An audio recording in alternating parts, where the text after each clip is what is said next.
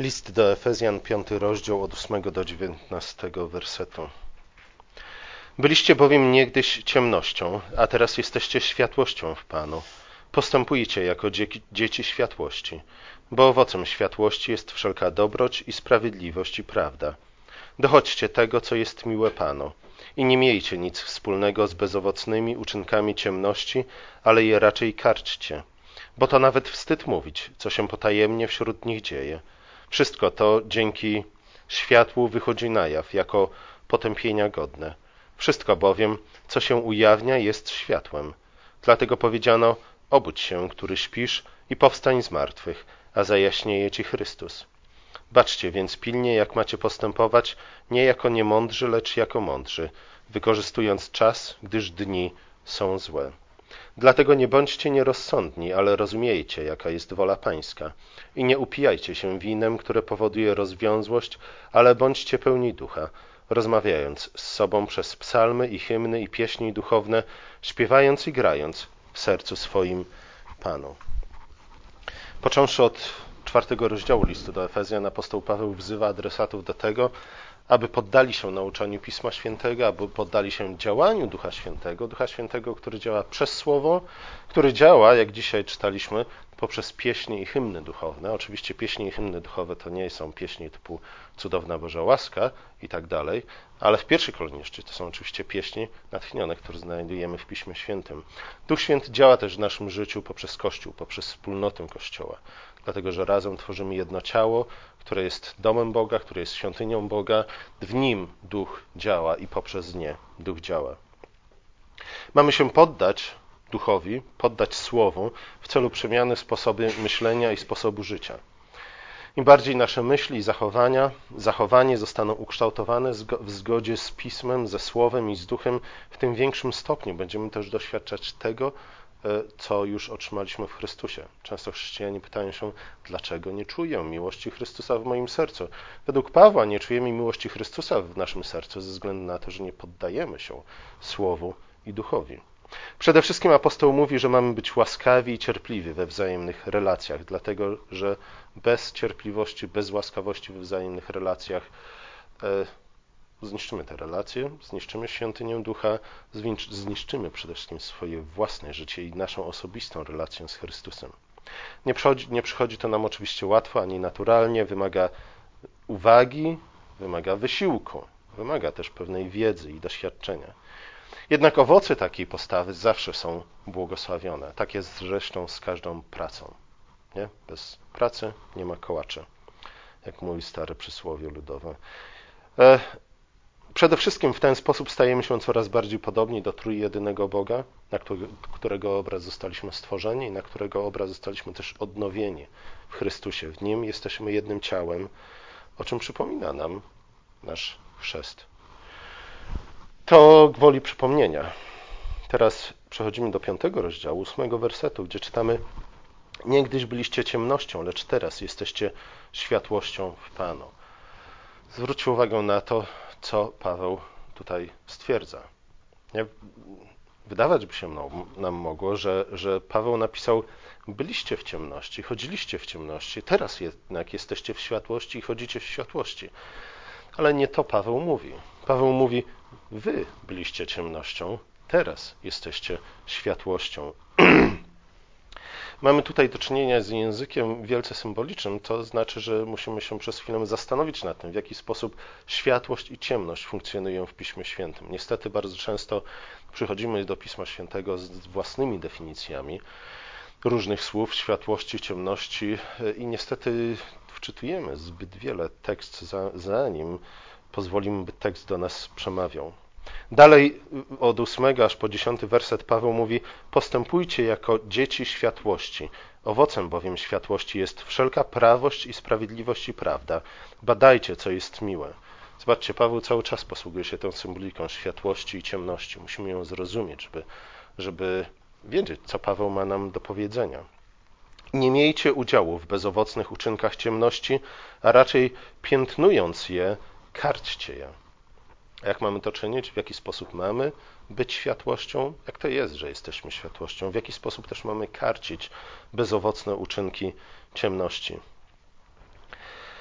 Ciekawe jest to, że Paweł, y, minęło trochę czasu zanim mówiłem o poprzednim fragmencie. Jak pamiętacie pewnie poprzedni fragment listu do Efezjan, tam Paweł wykłada nam to, co zwykle się nazywa drugą tablicą dekalogu. Nie? Tam Paweł mówi o tym, jak mamy żyć w Chrystusie. E, zwraca przy tym szczególną uwagę na to, w jaki sposób posługujemy się naszym językiem. Nie? Mówi o tym, co mamy mówić, jak mamy mówić, ale też mówi nam o tym, czego nie mamy mówić i jak nie mamy mówić.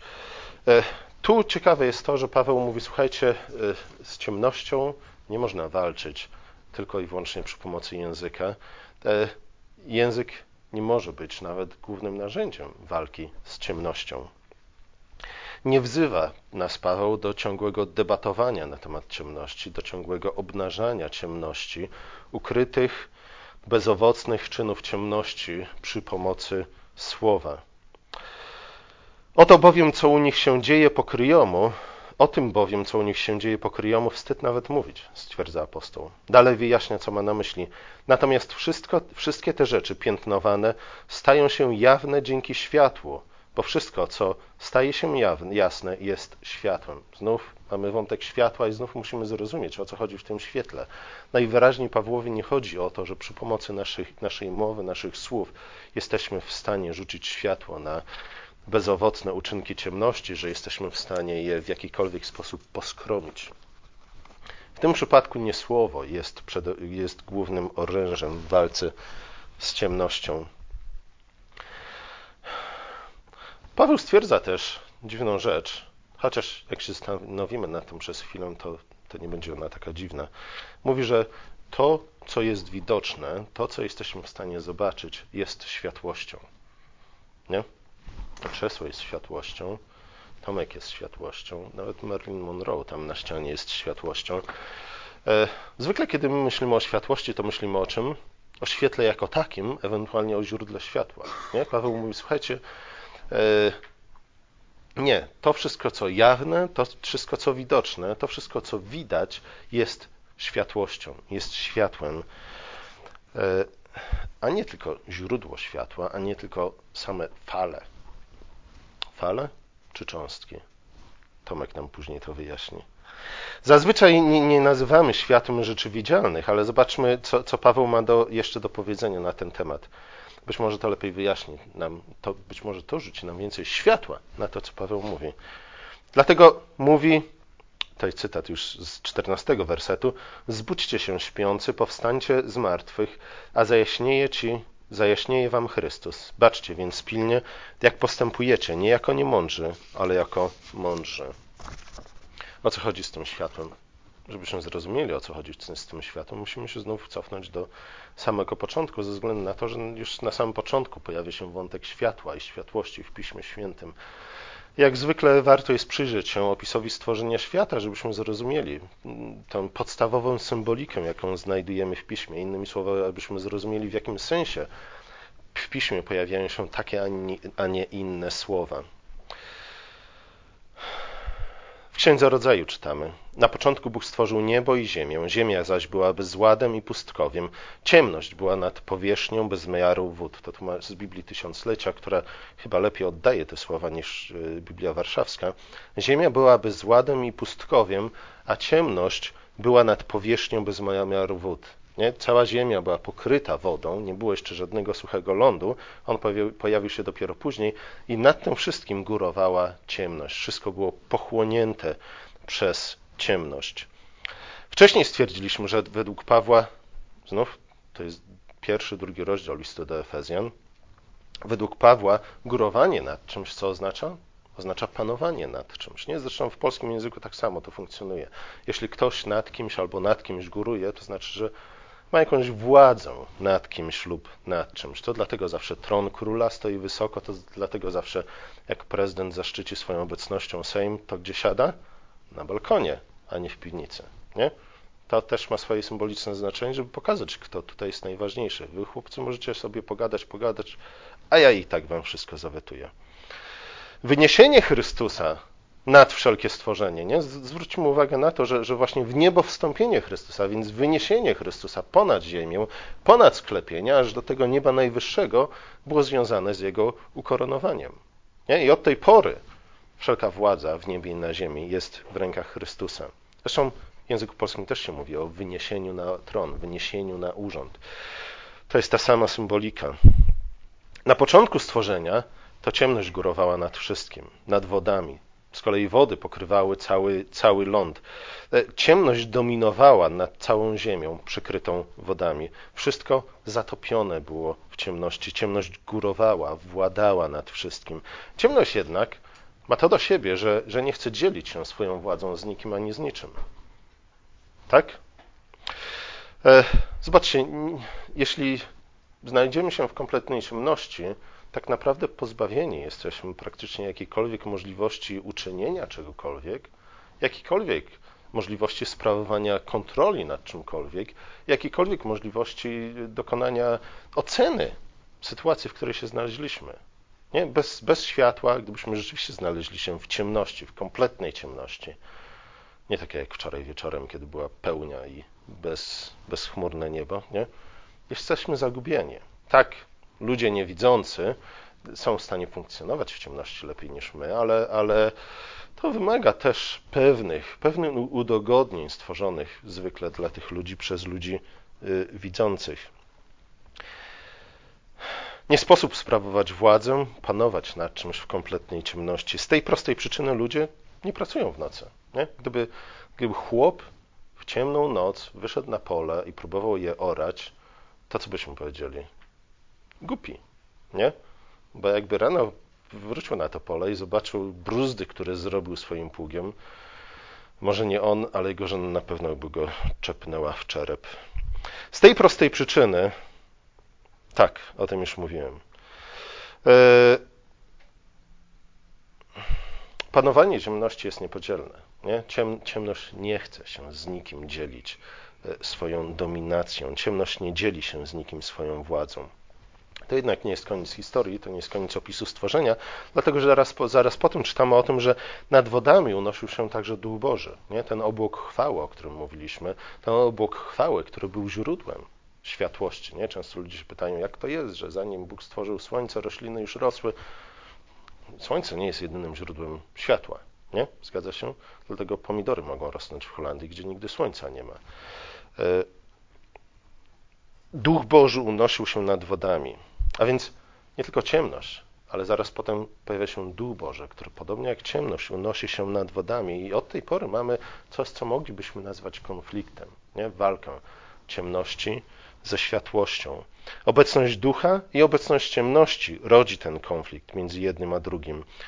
E, dalszy opis stworzenia pokazuje, w jaki sposób Bóg tworząc światłość i tworząc kolejne rzeczy, które też są światłością, zaraz wyjaśnię w jaki sposób, ogranicza coraz bardziej dominację ciemności nad światem. Oczywiście musimy rozumieć, że wciąż mówimy o świecie przed upadkiem, o świecie, w którym nie było jeszcze grzechu. Więc gdy mówimy o konflikcie między światłością i ciemnością, nie powinniśmy póki co postrzegać tego w kategoriach etycznych, nie? a więc odnoszących się do moralności, do, do etycznego rozróżnienia na dobro i zło. Raczej mówimy o tym, co widzimy w całym tygodniu stworzenia. Podłącz źródło? Ach, wiesz co, tam nie włączyłem do tego gniazdka.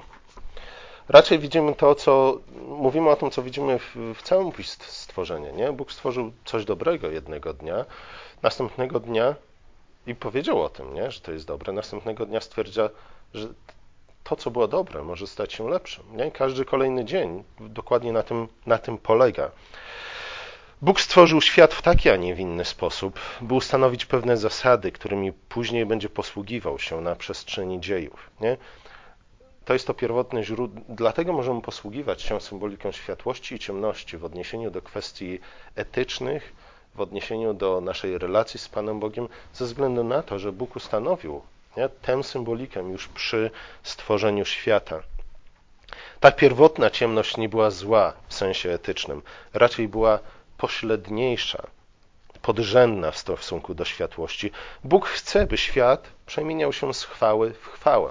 Dlatego ciemność ustępuje i zastępuje ją światłość. Znów, co widzimy na. Zobaczcie, to, to jest kolejne te ramy okalające, spajające całą opowieść, jaką znajdujemy w Piśmie Świętym. rozpoczynamy od czego, nie? Często mówimy, że historia świata zaczyna się w ogrodzie, a kończy się w mieście, ale tak naprawdę są jeszcze szersze ramy, które okalają nawet te ramy. Historia świata rozpoczyna się od czego? Od ciemności, nie? A kończy się w czym? W światłości. Nowej Jerozolimie nie będzie nocy. Nie, noc zostanie wypchnięta poza mury Nowej Jerozolimy. W Nowej Jerozolimie będziemy mieli tylko i wyłącznie dzień. Ja wiem, że to jest bardzo deprymujące, bo kiedy się wyśpimy, nie? Ale trudno, tak będzie. Sami chcieliście. E, islam ma jednak ciekawszą, przynajmniej na pierwszy rzut oka, ofertę co do przyszłości. Przynajmniej dla facetów. Wiem, że to jest głupia uwaga, ale nie mogę się powstrzymać. Wątek światłości i ciemności. Nie, jestem na końcu już strony. Bóg chce, by świat przemieniał się z chwały w chwałę, by rzeczy lepsze zastępowały rzeczy pośredniejsze. Dlatego ciemność musi być coraz bardziej ograniczana, wypychana, zastępowana przez światłość, bo światłość jest po prostu lepsza od ciemności. Nie? Zaraz dojdziemy do tego, co mamy na myśli, mówiąc o światłości, bo to jest dość szerokie pojęcie w Piśmie Świętym. Dlatego pierwsze słowa, jakie wypowiedział Pan Bóg, brzmiało jak? Niech stanie się.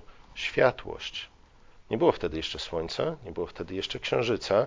Była to światłość pochodząca właśnie z obłoku chwały. I zobaczcie, i widział Bóg, czytamy, że światłość była dobra.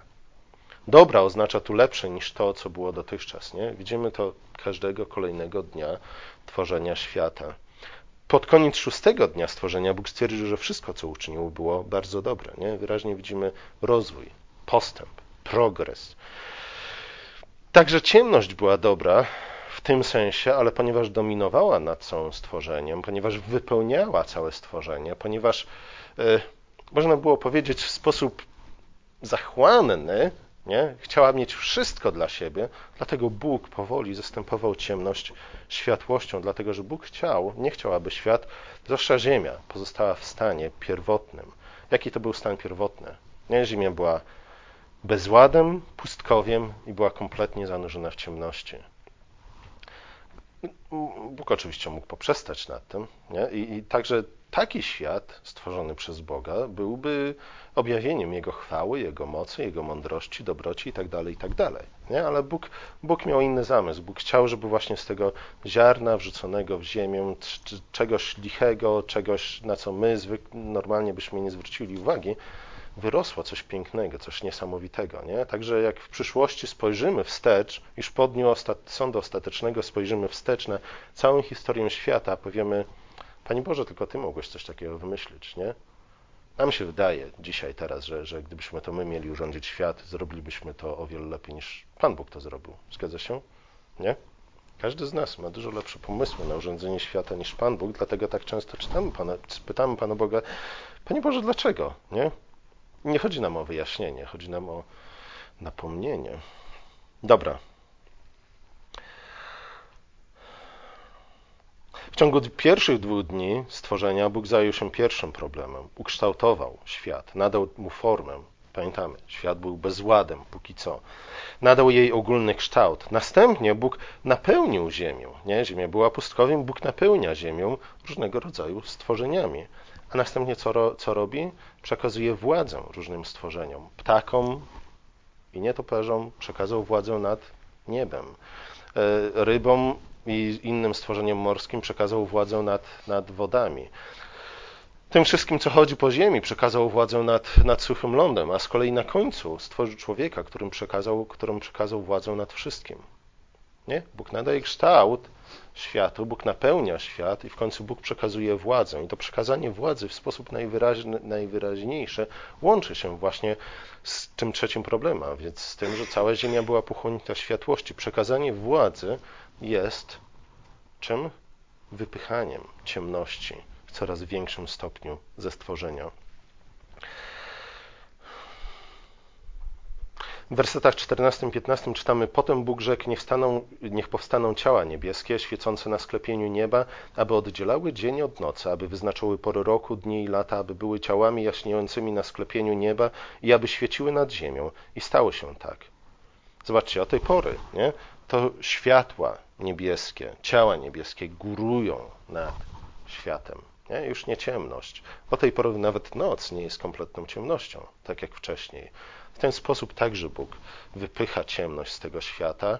E, w jaki sposób to czyni?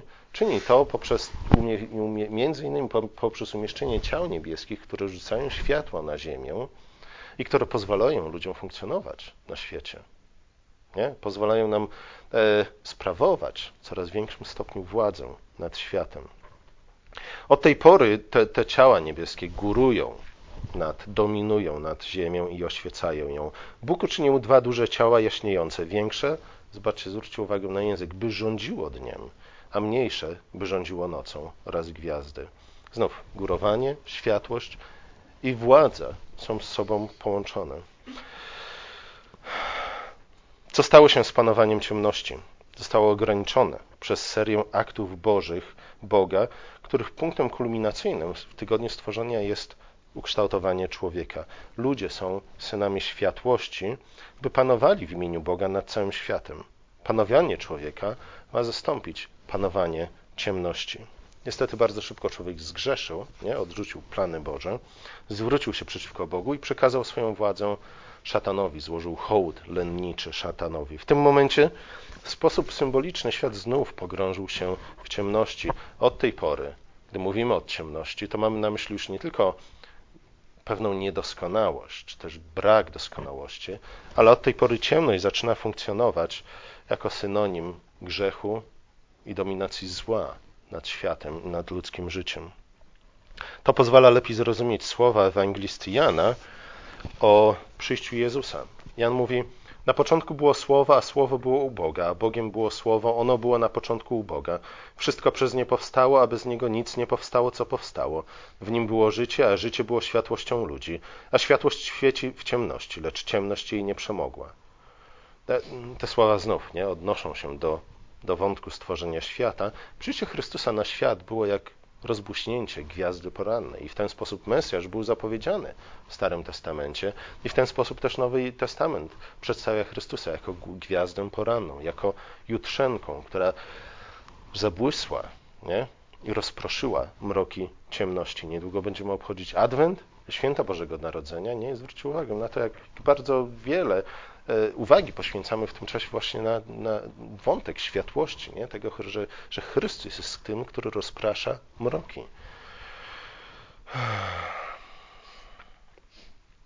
Warto zauważyć, że światłość w istotny sposób różni się od ciemności. Nie? E, to nie jest tak, że nie.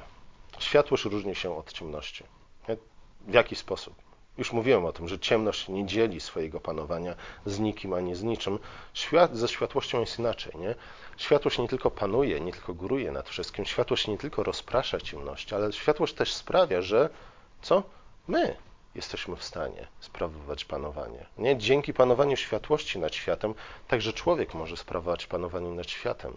Jesteśmy w stanie zorientować się w świecie wokół nas, jesteśmy w stanie dużo lepiej poznać świat, jesteśmy w stanie dokonać właściwego, właściwej oceny i osądu, jesteśmy w stanie sprawować władzę nad światem w sposób dobry, tak jak Bóg tego oczekuje. Ciemność uniemożliwia te wszystkie rzeczy, światłość je umożliwia. Nie? Ciemność w tym sensie, można było powiedzieć, jest samolubna, e, dominuje absolutnie nad wszystkim. Światłość, gdy przychodzi, oczywiście poprzez swoje dominowanie sprawia, że także my możemy dominować nad światem. E,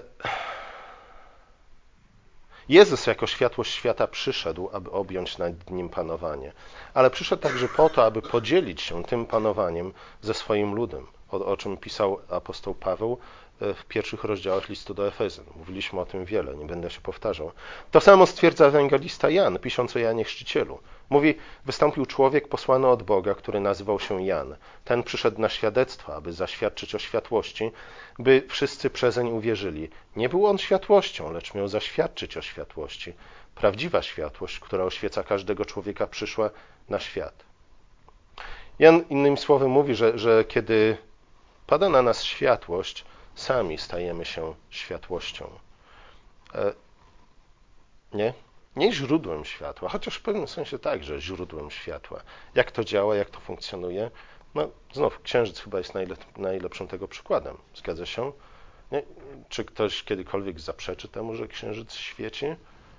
I znów, można by się kłócić o to, czy księżyc świeci, czy nie świeci. Nie? Sam w sobie nie świeci, a jednak ze względu na to, że pada na, na y, światło słoneczne, księżyc świeci.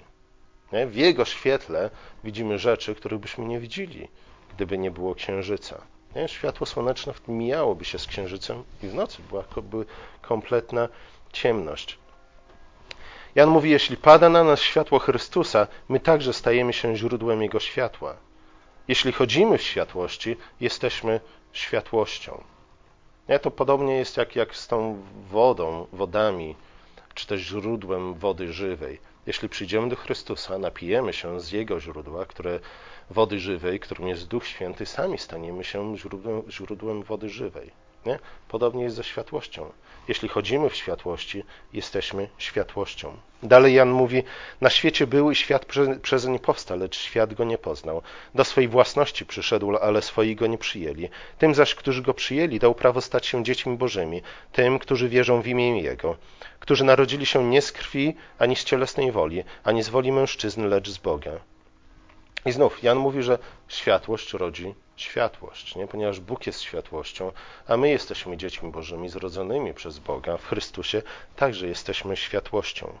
Ci, którzy są dziećmi światłości, są światłością. Dlatego w kazaniu na górze Jezus mówi: Wy jesteście światłością świata. Nie może się ukryć miasto położone na górze. Nie zapalają też świecy i nie stawiają jej pod korcem, czyli gdzieś nisko. Nie? Naturą światłości jest to, że światłość ma i celem, przeznaczeniem światłości jest to, aby dominowała, aby górowała nad wszystkim, aby rozpraszała ciemności. Po co zapalać świecę, jeśli ją schowamy pod korcem? To nie ma absolutnie żadnego sensu. Nie? To wiele mówi na temat tego, y, jak powinno wyglądać życie chrześcijan w świecie, nie? ale o tym, o tym za chwilę. Ja wiem, nie wiem. Dobra, mniejsza z tym. Tak niechaj świeci wasza światłość przed ludźmi. Nie? To znów, nie można być prywatnym chrześcijaninem tylko w głębi swojego serca, bo to jest znów światło, świeca ukryta pod korcem. Aby widzieli wasze dobre uczynki i chwalili Ojca waszego, który jest w niebie. Coś podobnego znajdujemy także u proroka Izajasza. Izajasz bardzo często posługuje się właśnie tą symboliką światłości i ciemności. E, Izajasz stwierdza na przykład w rozdziale 60 o tym, że, że wszystkie narody, całą ziemię, wszystkie narody okrywała ciemność i mrok. I znów, to nie była taka noc jak, jak ta miniona noc, nie? gdzie było prawie tak jak, jak w dzień. To jest ciemność, która panowała nad całym światem, zanim Bóg stworzył światłość. Ciemność absolutna, kompletna, totalna. Ciemność podobna do, do czarnej góry, która pochłania wszelkie światło i nie emituje żadnego absolutnie światła.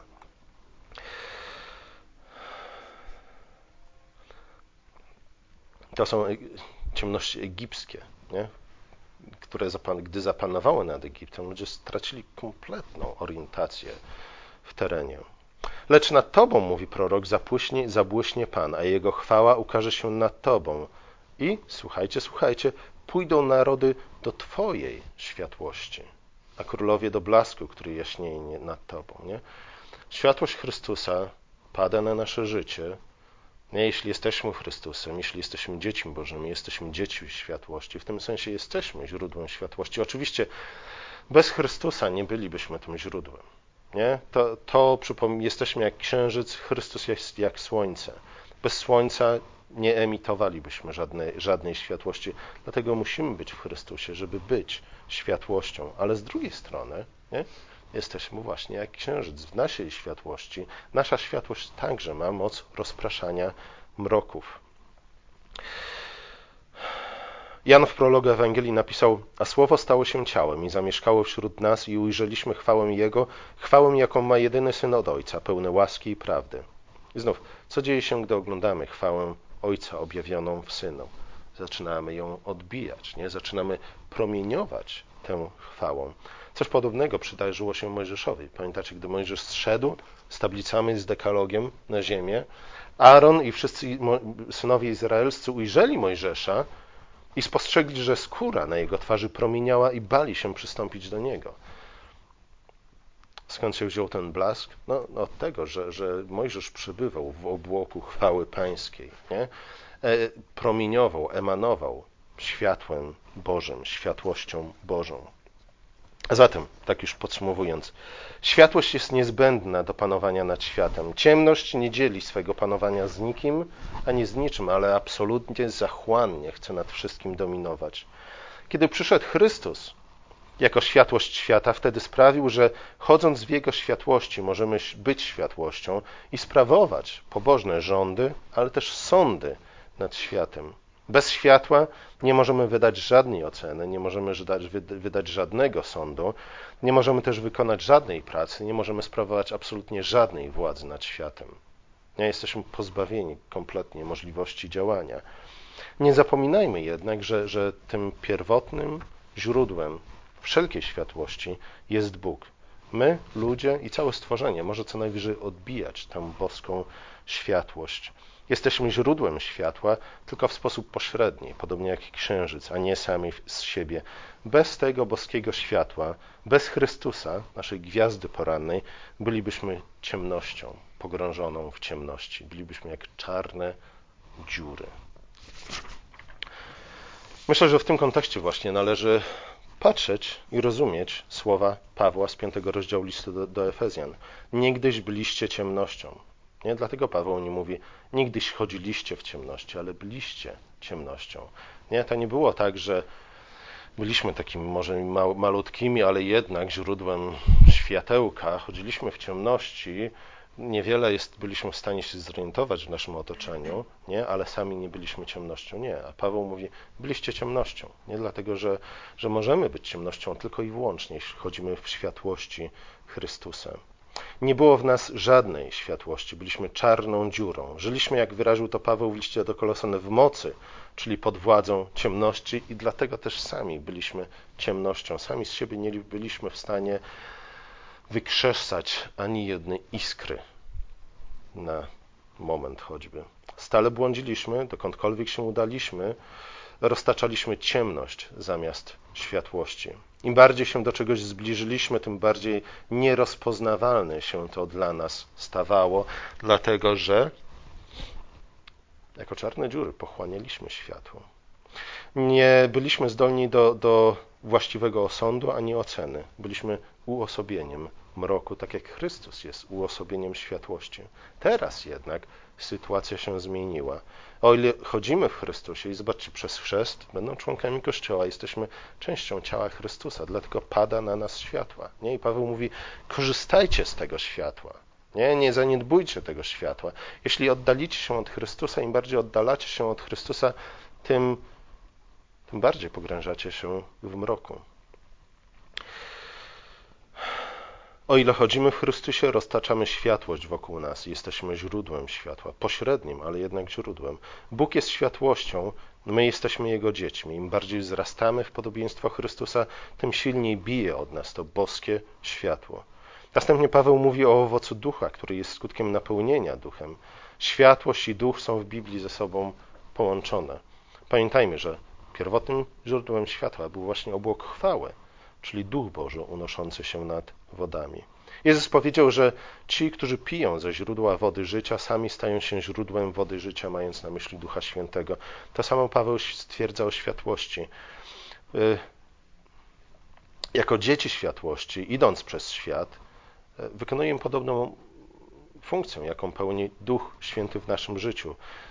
Wypychamy światłość coraz bardziej ze świata, tak by nie dominowała ona nad stworzeniem, lecz raczej, żeby to światłość Boża dominowała, górowała, władała nad wszystkim. Owocem bowiem światłości jest wszelka prawość i sprawiedliwość i prawda, napisał apostoł. Postępując w prawości, w sprawiedliwości i w prawdzie czynimy to, co podoba się Bogu. I Bóg znajduje w nas upodobanie. Nie? Na tym polega bycie światłością. Następnie Paweł mówi o grzechu i stwierdza, że grzech to ciemność. Jako dzieci światłości nie możemy nie tylko mieć udziału w bezowocnych dziełach ciemności, e, ale mamy też obnażać. I znów, na czym polega to obnażanie bezowocnych dzieł światłości? Nie chodzi o to, i tu Paweł wyraźnie stwierdza, o o to, żeby w sposób niemalże obsesyjny studiować ciemność, nie? ciągle rozmawiać o ciemności, ciągle w sposób werbalny, moglibyśmy nawet powiedzieć intelektualny, zajmować się ciemnością, myśląc, że jeśli opisujemy ciemność w sposób doskonały, to w ten sposób ją obnażymy i w ten sposób ją zwalczymy. Nie. Paweł mówi, nie o to chodzi. Słuchajcie, to nie znaczy, że nie mamy w żaden sposób reagować, ani w żaden sposób komentować, czy też krytykować głupich decyzji czyich rządu w Addis Abebie. Nie? E, nie, nie chodzi o to, żeby chrześcijanie w ogóle nie zwracali uwagi na to, co wokół się nich dzieje i nigdy nie wypowiedzieli krytycznego słowa. Tak, jesteśmy powołani między innymi do tego, żeby sądzić świat, ale nie możemy się na tym zatrzymać. Nie? I Paweł nawet mówi, słuchajcie, wydawanie osądu samo w sobie tak naprawdę niewiele dobrego rodzi. Nie? Tylko poprzez krytykę tego, co złe, nie jesteśmy w stanie stworzyć nic dobrego. Nie jesteśmy w stanie wydać żadnego dobrego owocu. Samo w sobie studiowanie ciemności, czy też badanie ciemności, opisywanie ciemności, nawet w celach skrytykowania ciemności, nie tylko, że nie wystarczy, by powstrzymać ciemność, ale też może, ale, ale też może nas wchłonąć w sferę ciemności i już na pewno nigdy nie sprawi, że, zajaśnieje światłość. Nie? Jako chrześcijanie znów nie możemy mieć tylko i wyłącznie negatywnego stosunku do tego, co nas otacza. Nie, bo, bo inaczej co, nawet jeśli przegonimy, wygonimy demona z czyjegoś serca, jeśli nie zastąpimy tego demona e, Duchem Świętym, to ten demon wróci jako siedem demonów. Według Pawła nawet rozmawianie o pewnych działaniach ludzi błądzących, y, będących ciemnością jest złe same w sobie. Nie? Paweł mówi, słuchajcie, to nie rodzi dobrych owoców i to może mieć zły wpływ na wasze życie. Nie? Krytyka zła czasami przyradza się fascynacją złym.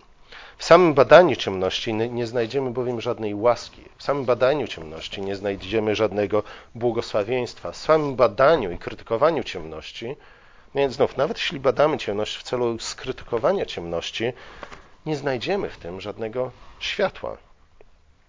Nie znaczy to, że mamy być ślepi na ciemność, znaczy to, że tylko światłość może rozproszyć ciemność, nie? Tylko światłość może rozproszyć mroki, tylko światłość może sprawić, że ciemność zniknie z tego świata. Dlatego Paweł mówi w liście do Rzymian, że zło mamy zwyciężać dobrem, ze względu na to, że tylko przy pomocy dobra jesteśmy w stanie e, pokonać zło. Nie przy pomocy krytyki zła, ale przy pomocy dobra, które czynimy, nie? przy pomocy światłości, przy pomocy tego, co Paweł nazywa prawością, sprawiedliwością i prawdą. Kiedy więc idąc przez świat rzucamy boskie światło, a więc prawość, sprawiedliwość, prawdę e, na nasze otoczenie, to w ten sposób rozpraszamy mroki które panują nad światem. W ten sposób też rozpraszamy mroki naszej własnej duszy. Nie? Znów to, co mówiłem yy, w poprzednim kazaniu na temat listu do Efezjan, gdzie Paweł mówi, słuchajcie, w jaki sposób mamy zmienić nasze życie? W pewnym sensie odpowiedź Pawła jest prosta. Nie mówi, Bóg powiedział nam to w swoim prawie. Nie? Jeśli tylko będziemy trzymać się Jego przykazań, w ten sposób nie? uczynimy, będziemy czynić dobro innym i będziemy czynić dobro samym sobie. Gdy rzucamy boskie światło, gdy nasze życie jest odbiciem światłości Boga, to rozpraszamy także mroki własnej duszy. Ponadto to o tym będziemy więcej może dzisiaj mówić na katechezie. Ponadto to boskie światło ma moc przemienienia, przemieniania świata, uwalniania go spod władzy ciemności, napełniania go dobrym owocem ducha. To ma na myśli apostoł, gdy stwierdza, że wszystko, co staje się jawne, jest światłem. Gdy pojawia się światłość, ludzie albo uciekają od niej, kryjąc się w mroku, albo nawracają się, stając się sami światłością, światłością, jasnością. E, to nie tylko lepszy, ale też jedyny sposób, skuteczny sposób walki z ciemnością poprzez emanowanie światłością, a nie tylko poprzez krytykę ciemności. Nie poprzez badanie ciemności, nie? to jest ten sposób intelektualny, który często preferujemy w walce z ciemnością, ale poprzez emanowanie światłością, więc na sposób etyczny, tylko jesteśmy w stanie naprawdę zastąpić ciemność światłością w tym świecie. Tak postępował Jezus, nie? zwróćmy uwagę na Niego. Jezus nie był tym, który chodził od zgromadzenia do zgromadzenia i non-stop debatował. Nie? I non-stop krytykował to Sanhedryn, to Herodów, to Rzymian. Tak, od czasu do czasu miał coś krytycznego nie? i bardzo trafnego do powiedzenia na ich temat, ale to nie było głównym wątkiem jego, jego, jego wystąpień, jego kazań, jego nauczań. Nie? Jezus nie był blogerem, który non-stop spędza trzy dni w internecie po to, żeby obnażać nie? Kolejne błędy innych ludzi. Paweł mówi: Słuchajcie, jeśli myślicie, że na tym polega chrześcijaństwo, nie tylko, że strasznie się mylicie, ale też znajdujecie się w drodze w, w sferze oddziaływania ciemności. Nie? Jeśli tylko i wyłącznie to, co możecie dać światu, to krytyka ciemności, w pewnym sensie propagujecie ciemność w ten sposób. Nie? Paweł mówi, nie, patrzcie na Chrystusa nie? i zobaczcie, co On robił. Nie? W jaki sposób On przepędzał ciemność, nie? przepędzał ciemność, napełniając świat światłością. Na tym zasadzie mogę już zakończyć, ale chciałbym zwrócić też uwagę na to, co Paweł mówi na temat napełniania się duchem. Nie? Paweł mówi, słuchajcie, jaki jest najprostszy sposób napełnienia się duchem? I mówi, śpiewajcie psalmy, hymny i pieśni duchowne. Nie? A więc te natchnione pieśni, które znajdujemy w Słowie Bożym, które Bóg sam nam dał, e, one w jakiś dziwny sposób, w magiczny sposób, mogliśmy powiedzieć, działają na nasze życie, na nasze serce, na nasze umysły. Może dlatego, że, że przemawiają. Dzięki nim Słowo Boże dociera na nas e, przez wiele różnych zmysłów. Nie? Może nie przez wszystkie, ale przez większość naszych zmysłów, gdy śpiewamy natchnione pieśnie. Nie? W, ten, w tym momencie Słowo Boże dociera do nas w sposób o wiele mocniejszy niż na przykład poprzez słuchanie kazania. Nie? To ma do powiedzenia Paweł, e, ale o tym powiemy kiedyś indziej trochę więcej. Pomódlmy się.